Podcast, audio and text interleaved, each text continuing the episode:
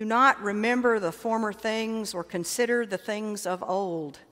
I am about to do a new thing. Now it springs forth. Do you not perceive it?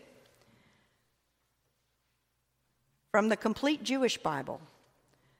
Stop dwelling on past events and brooding over times gone by. I am doing something new. It's springing up. Can't you see it?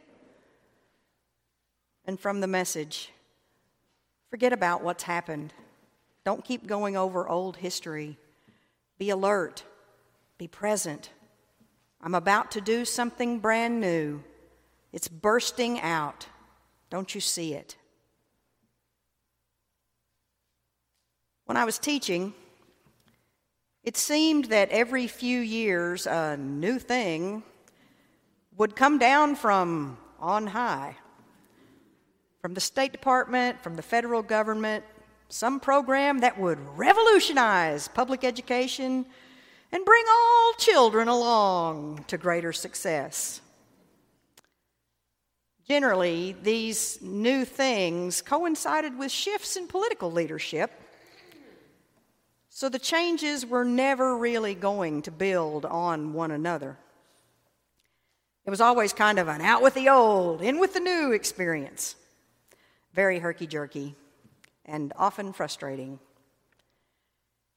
And honestly, in 40 years of new, innovative ways to teach and test, none of it's really worked very well, except to build up the coffers of testing companies and validate charter schools and stuff like that, but that's another story. When changes don't build toward an overall better situation, even if you're changing from a bad thing to a good thing, if you don't learn from that bad thing and build on it to do better, no one's going to benefit. God doesn't work that way. God is all about forgiving and redeeming and creating anew. And everything, everything since the beginning of time has brought us to this moment. Throughout the history of the Jewish people, the people called by God or told by God through their leaders, Abraham, Moses, Joshua, Samuel, even Isaiah, to remember the great deeds of their God, especially those related to deliverance and salvation. Yet in this passage today from Isaiah, Yahweh, the God of creation and history, announces that Yahweh is once again about to act in the life of Israel. This is the same God who brought about the deliverance in Egypt, the God who created a way out for Israel through the Red Sea, the God who destroyed the Egyptian army. But you'll hear that story more fully at the Easter Vigil, so come back. As memorable as these events are, they are from times long past, former times. But God says now a new thing is coming, bursting out, just like the red buds and the azaleas and the daffodils and the tulips coming out right now.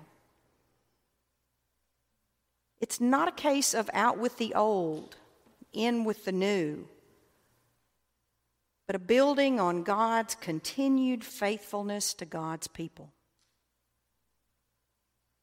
The former things help Israel in times of challenge to remember that God has always been faithful, sustaining that special relationship that God fostered with them so long ago. And connecting with God is an important concept in Judaism. In remembering God's great deeds, we build our connection to God. We come to know Him, and we know He knows us. But now God is signaling a sudden, kind of unexpected turn of fortune. And being told not to remember the old things doesn't mean to criticize them or forget about them forever a radical quality in God's new thing. God is providing a way out of exile in Babylon for the Israelites via the Emperor Cyrus the Great of Persia. God will also ensure that the path back to Jerusalem is one that the people will be able to survive, not casting around for 40 years in the wilderness.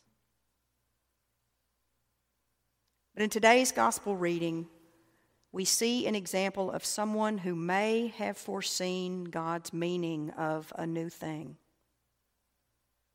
When Mary of Bethany, one of Jesus' closest friends, kneels at his feet and breaks open that costly jar of nard, she places herself in a position of both great vulnerability and great humility.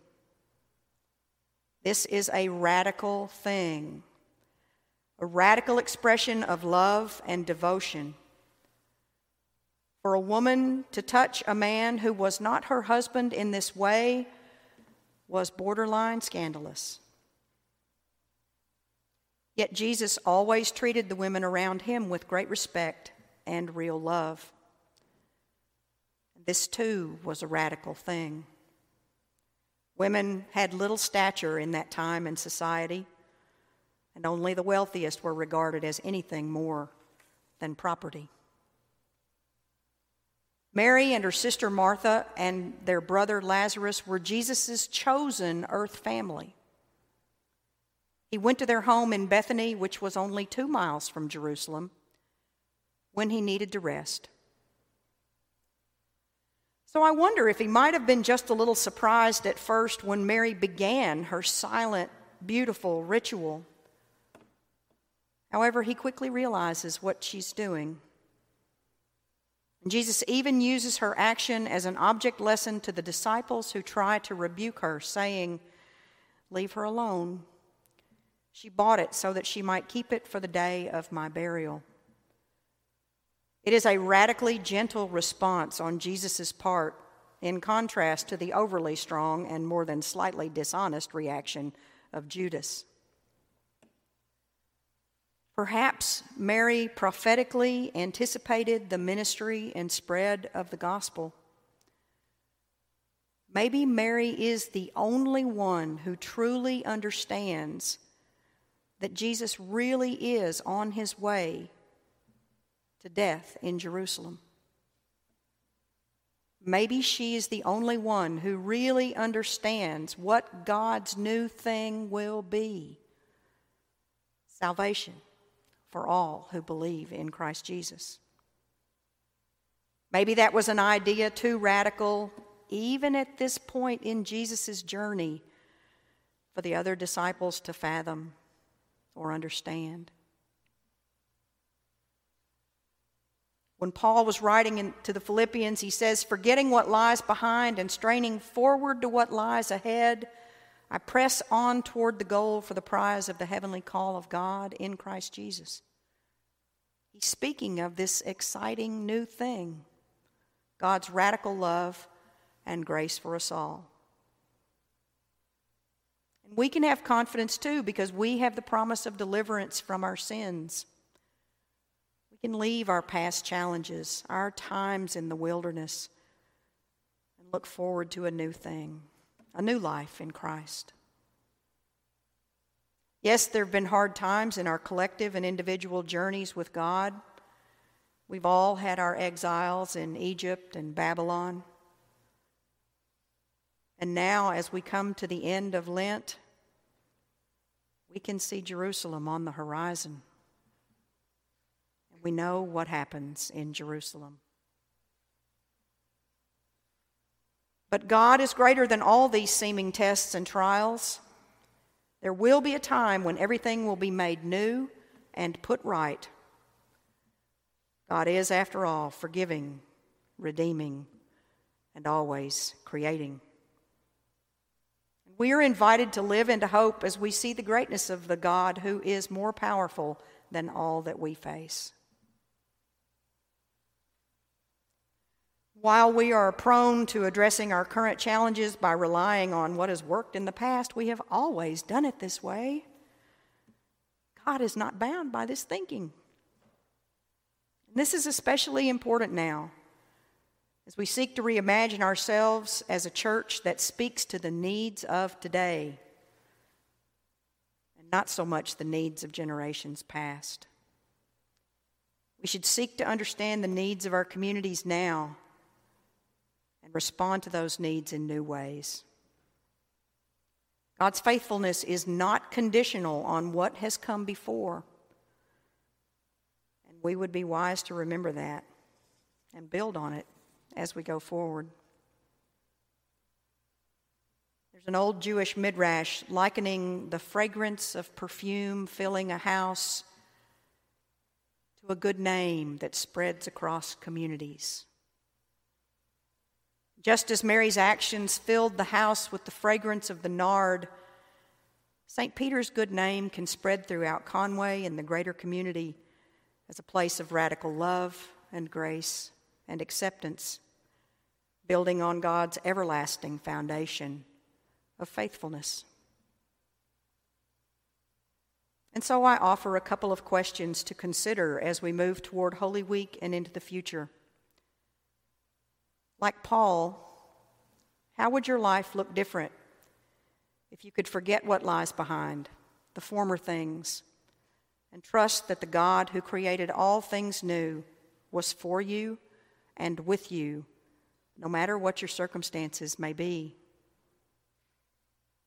Like Mary, how can we perfume the world with the good news of Jesus today and next week and forevermore?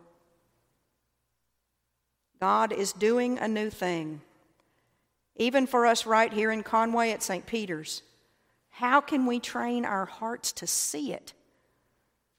God is doing a new thing. Can you see it? Amen.